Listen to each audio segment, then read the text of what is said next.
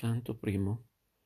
Nel mezzo del cammin di nostra vita mi ritrovai per una selva oscura che la diritta via era smarrita. Ai quando a dir qual era e cosa dura esta selva selvaggia e aspra e forte che nel pensier rinnova la paura tanta è amara che poco è più morte ma per trattar del ben ci vi trovai. Dirò che l'altre cose chi v'ho scorte. Io non so ben ridir come v'intrai. Tant'era pien di sonno a qual punto che la verace via abbandonai. Ma poi chi fui al pie d'un colle giunto laddove terminava quella valle che m'avea di paura il cor compunto guardai in alto e vidi le sue spalle vestite già de raggi del pianeta che mena dritto altrui perone calle. Allor fu la paura un poco queta che nel lago del cor m'era durata la notte chi passai con tanta pietà. E come quei che con lena affannata uscito fuor del pelago e la riva. Si volge all'acqua perigliosa e guata così l'animo mio che ancor fuggiva.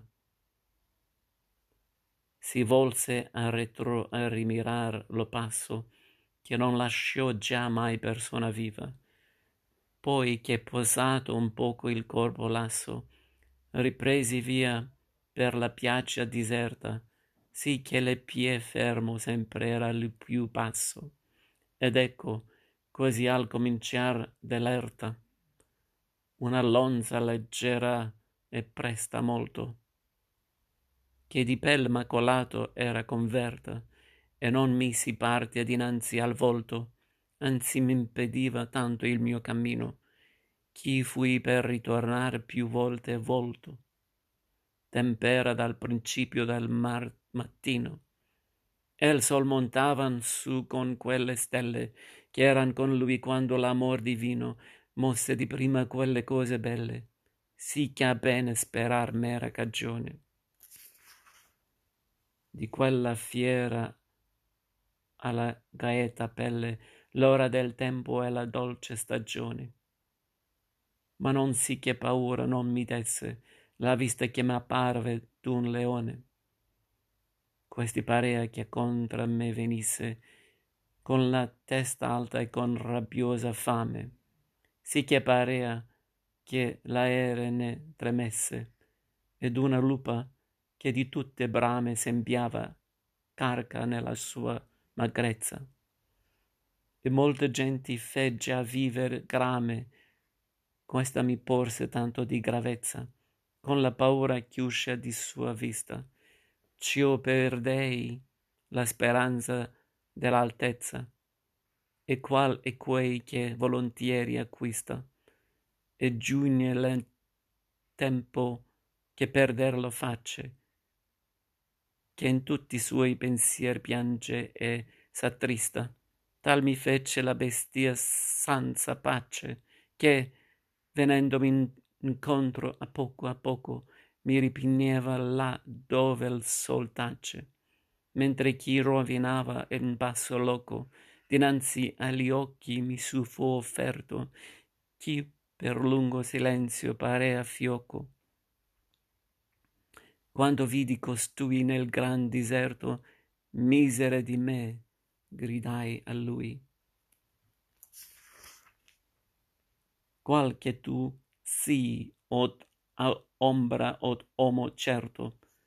Rispuosemi non omo omo già fui. E li parenti miei furon lombardi mantoani per patria ambedui. Nacqui sub iulio ancor che fosse tardi e vissi a roma sotto il buon augusto. Nel tempo per dei per li dei falsi e bugiardi poeta fui e cantai di quel giusto figliol d'anchise che venne di troia poi che che superbo Ilion fu combusto, ma tu perché ritorni a tanta noia? Perché non sali il dilettoso monte, che è principio e cagion di tutta gioia?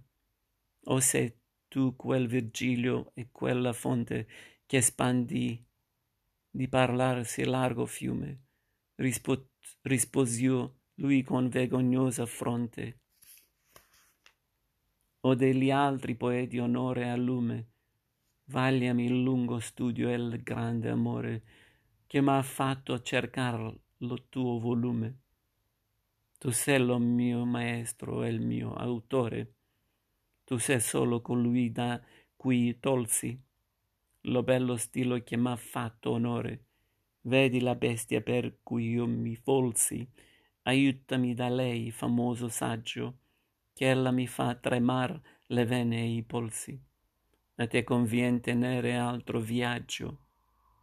Rispose, poi che lagrimar mi vide, se vuoi campar desto loco selvaggio, che questa bestia, per la qual tu gride, non lascia altrui passar per la sua via, ma tanto lo impedisce che l'uccide, e a natura si malvagia e ria, che mai non empie la bramosa voglia, e dopo il pasto ha più fame che pria. Molti son gli animali a cui s'ammoglia e poi saranno ancora infin che il veltro verrà che la farà morir con doglia. Questi non ciberà terra né peltro ma sapienza amore e virtute. E sua nazion sarà tra feltro e feltro di quella umile Italia fia salute per cui morì la Vergine Camilla. Eurialio e turno e niso di ferute. Questi la caccerà per ogni villa, finché l'avrà rimessa nello inferno, la onde invidia prima di partirla, ond'io per lo tuo me penso e discerno, che tu mi segui e io sarò tua guida, e t'arroti di qui per loco eterno. Ovvero udirai le disperata strida, vedrai gli antichi spiriti dolenti, che alla seconda morte chiascun grida, e vedrai color che son contenti nel foco perché speran di venire, quando che sia la beate genti. Alle guai, alle quai poi se tu vorrai salire, anima fia a ciò più di me degna, con, con lei ti lascerò nel mio partire, che quello imperator che la surregna. Per chi fu ribellante alla sua legge, non vuol che pen sua città per me si vegna, in tutte parti impera qui regge, quivi è la sua città e l'altro saggio, seggio, o felice colui cui vi elegge, o io a lui, poeta, io ti richeggio, per quello Dio che tu non conoscesti, anch'io ch'io fugga questo male peggio, che tu mi ve- meni là dov'or dicesti, sì ch'io veggia la porta di San Pietro o col- e color cui tu fai contatti, con tanto mesti. Allor si mosse e io li tenni indietro. Canto primo, introduzione.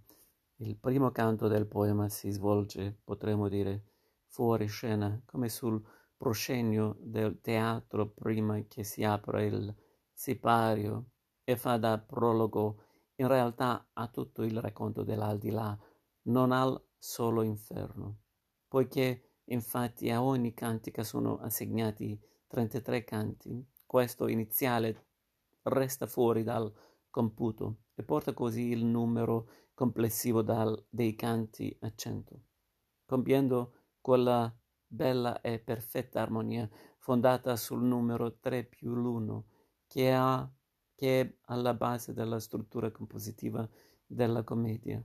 Non siamo dunque ancora nel oltremondo, ma neppure in un luogo definitivo della geografia terrena. Il passaggio che si dispiega ai nostri occhi sembra piuttosto appartenere a un sogno mentre tutti gli altri luoghi dell'aldilà saranno ben identificati. L'abisso sotto Gerusalemme, la montagna del Purgatorio ai suoi antipodi, i sette cieli tolemaici. Esso è infatti proiezione o figura della vicenda interiore dell'uomo che vi cammina, che è poi la vicenda fondamentale di ogni uomo. Gli elementi di questo paesaggio, una selva, una piaggia, un, co- un colle, rappresentano la vicenda umana con simboli tradizionali e subito riconoscibili dal male al bene, dalla tenebra alla luce, dal dolore alla felicità. Ma in questo, ma in questo paesaggio simbolico cammina un uomo ben reale e concreto, con un'età definita, il mezzo della vita, versione primo, verso primo, che si spaventa a, e trema e grida aiuto, e ne incontrerà un altro storico quando, e forse più di lui determinato da precisi luoghi geografici e da nomi storici dei più noti al mondo. E questa è la grande novità della commedia, che in una dimensione eterna porta la presenza storica in tutta la sua concretezza e ci racconta la vicenda umana non ricorrendo a figure astratte come nelle allegorie medievali, ma a persona, persone reali con tutte le sfumature psicologiche, gli accadimenti, le debolezze e le grandezze che di esse sono proprie. Nel primo canto è già presente tutta la struttura del poema, la grande idea del cammino, nel viaggio dell'uomo verso una patria felice, che qui si configura, ne costituisce la trama ed è, crediamo, alla sua stessa origine, l'uomo peregrinante a una terra sospirata, che da Ulisse ed Enea ed Abramo e Mosè è come il simbolo della civiltà occidentale, diventa con Dante l'uomo viator della tradizione cristiana, per cui la casa del ritorno è il cielo, cioè Dio stesso. In questo cammino Dante raffigura insieme se stesso e tutta l'umanità. La prima parte del canto è infatti in certo senso anonima, vale per tutti. Quell'uomo smarrito può essere ogni uomo, come disse il grande dantista americano Singleton. Mentre nella seconda entra in scena la storia e si determina la persona di Dante di fronte a Virgilio o degli altri poeti onore e lume, vagliami il lungo studio e il grande amore, la via di salvezza che la commedia vuole indicare a tutti, lo scopo del poema dichiarato dall'attore è liberare quelli che vivono in questa vita dallo stato di miseria e condurli a uno stato di felicità. Passa dunque attraverso la vita stessa di Dante, come si vedrà, ma come già qui l'incontro fra i due poeti rivela in modo eminente. Lo schema del canto è estremamente semplice. Un uomo smarrito nella selva del male dell'errore ne prende a un tratto coscienza e tenta di uscirne dirigendosi verso il colle soleggiato del bene, ma ne è impedito da tre fiere le inclinazioni al male, che non riesce a vincere con le sole sue forze. Ed ecco, non, ries- non richiesto, viene a lui un aiuto nella persona di un grande poeta del mondo precristiano, da lui più di ogni altro amato, che gli offre di guidarlo alla salvezza percorrendo i mondi ultraterreni del peccato e nella purificazione, l'inferno e il purgatorio, per la via della conoscenza del male e del pentimento. L'uomo Dante accetta e di qui ha inizio il grande viaggio.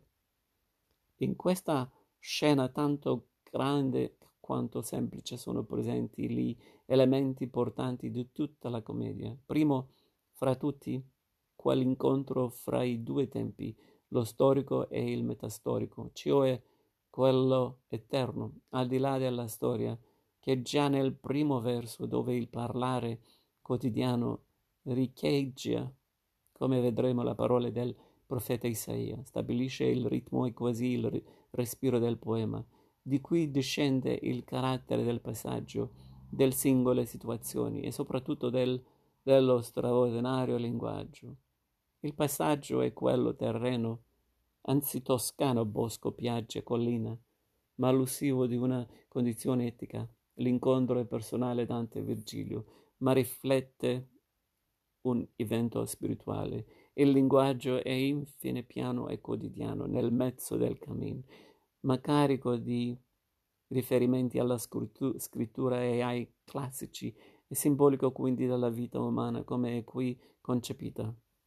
Tale cioè che porta che sé nel quotidiano un valore universale e divino. Ma nell'aspetto storico di questa umana vicenda si rivela fin da ora un altro elemento costitui, costu, costitui, costitu, costitutivo centrale del poema. Questa salvezza, infatti, non è soltanto privata, ma anche pubblica, pubblica. E non è secondo le parole stesse di Dante per la vita futura, ma per questa vita. Tutta la commedia tende in modo ben esplicito a un rinnovamento della umana civilitas, l'umana convivenza, nella pace e nella giustizia, con la sconfitta della cupidicia la lupa e il ristabilirsi delle umane virtù. Fin da questo primo canto la grande idea dell'impero, il fondamento dell'ordine umano stabilito dalla provvidenza, entra con Virgilio e con la profezia del ventro sulla scena del poema. Il rinnovamento morale e quello politico dell'umanità vengono a coincidere sulla base della convergenza tra etica e politica propria del mondo antico, nella aspirazione di tutta la vita di Dante. E a questo tema politico è strettamente connesso l'altro tema cardine che è presente e diremo decisivo in questo canto, il tema cioè della guida, ora Virgilio, e io sarò tua guida.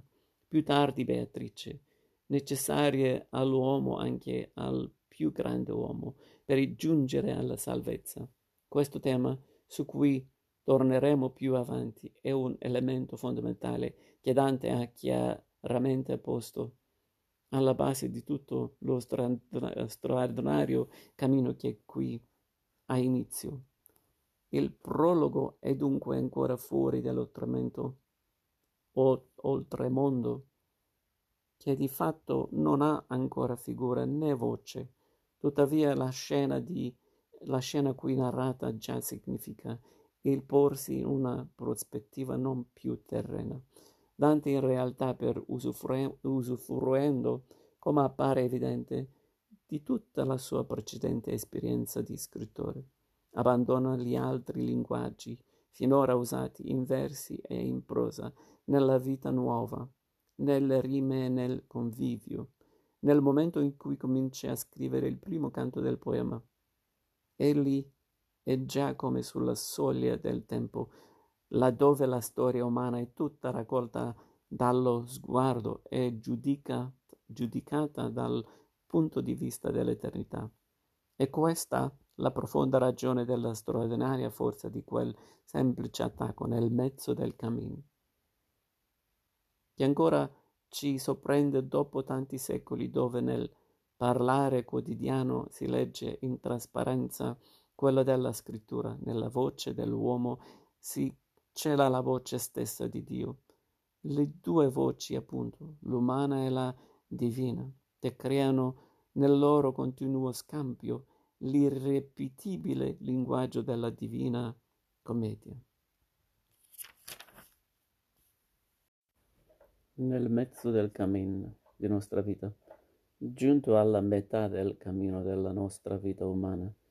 L'inizio del poema, in forma semplice e piana, è una indicazione di tempo. La visione dell'aldilà si presenta come un fatto storicamente datato che si svolge nel tempo. Dante indica infatti qui una data precisa, cioè i suoi 35 anni, considerati allora né lì perfettamente naturati, il punto medio della durata della vita. La Bibbia stessa, in accordo del resto alte teorie aristoteliche riprese da Alberto Magno e Tommaso d'Aquino, era l'origine di tali opinioni. Gli anni della nostra vita sono 70. È aggettivo nostro sempre discendere dal salmo al verso di Dante, dando a quel linguaggio dimesso e quotidiano una risonanza universale ed epica, l'idea della vita come cammino e che ha quindi un suo fine riempie questo primo verso. È l'idea di partenza del poema. Essa ha origine nella Bibbia. E Tommaso la precisa del suo commento. L'uomo, costituito nella condizione di questa vita terra- terrena, si trova come un, in una strada per la quale deve dirigersi verso la sua patria. Dante la riprende e la svolge in un passo del convivio dove si trova quasi una parte del primo verso del poema. Così l'anima nostra, incontanente che nel nuovo non mai fatto cammino di questa vita entra, e questo cammino verso il bene che l'uomo perde, che l'uomo perde per errore come le strade della terra. Proprio come è accaduto all'uomo della prima terzina del poema, la data di questo viaggio dell'anima è tuttavia storica, come dichiarano più luoghi lungo le cantiche che fissano le visioni al 1300. Dante era nato, come si sa, nel 1265 e precisamente al venerdì santo di quell'anno si vede la notte di approfondimento in fine di canto. E questo del resto l'anno del grande giubileo indetto di Bonifacio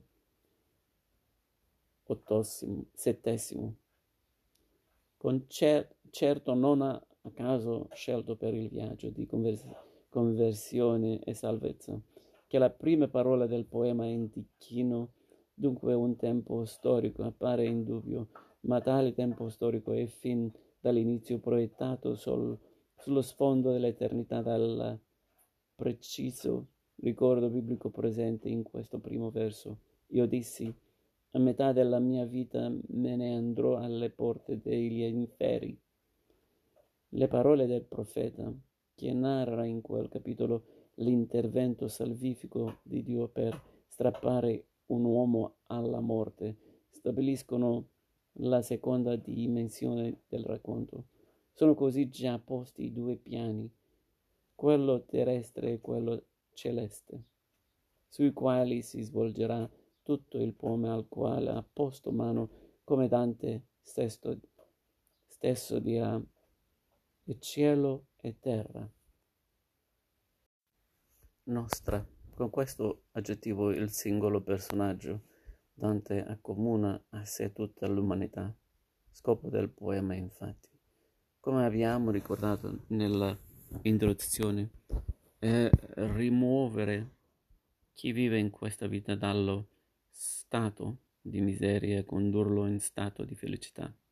Così Dante intraprende personalmente questo viaggio, che è di tutti gli uomini dall'oscurità, la selva alla luce, dal dolore alla felicità, e la sua vicenda privata, storicamente reale e databile diventa segno dell'universale vicenda umana. Mi ritrovai. Mi, tro- mi ritrovai ad essere presi coscienza di trovarmi, di cui lo sgomento e la paura, quando c'era entrato infatti, e fino a quel momento non ne aveva avuto coscienza.